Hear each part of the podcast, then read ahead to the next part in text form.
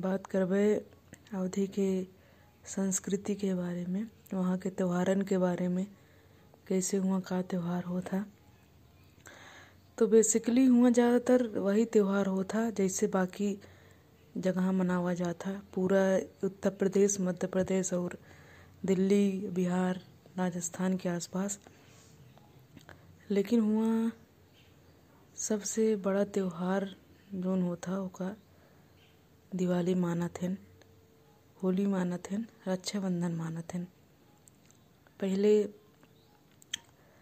गुड़िया माना जात रहन जेका नाग पंचमी घात रहन है, लेकिन अब छोटा मोटा जो त्योहार बाटे, वो धीरे धीरे विलुप्त प्राय हो जात बाटे।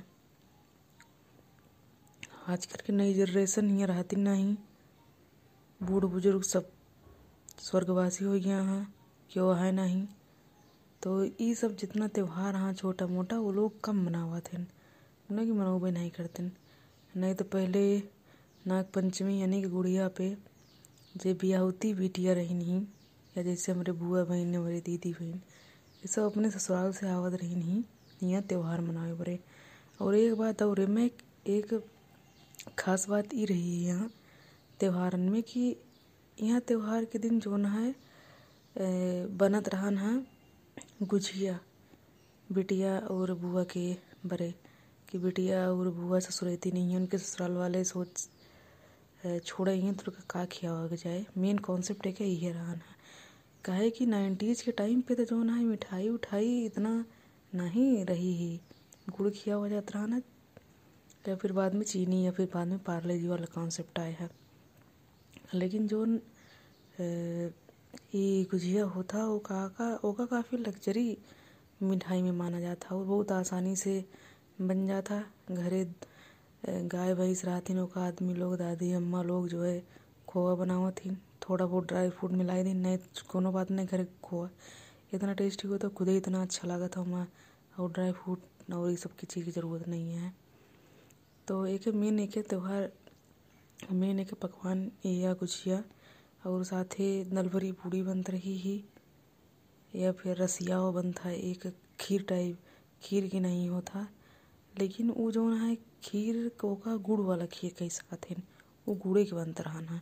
जब से छोट छोट रहे, ये दो हज़ार दो, तीन, चार के बाद या तो अपने गाँव जाते रहे थे, गुड़ के जो है रसिया हमारे माई बनावत रही, माई मतलब कि हमारे दादी बनावत नहीं तो का हमसे खात रहे हैं।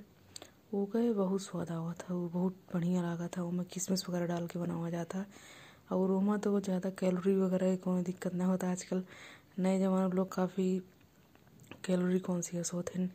तो ये जौन है वो कहे गुड़िया के त्यौहार, यानी कि नागपंचमी के त्यौहार।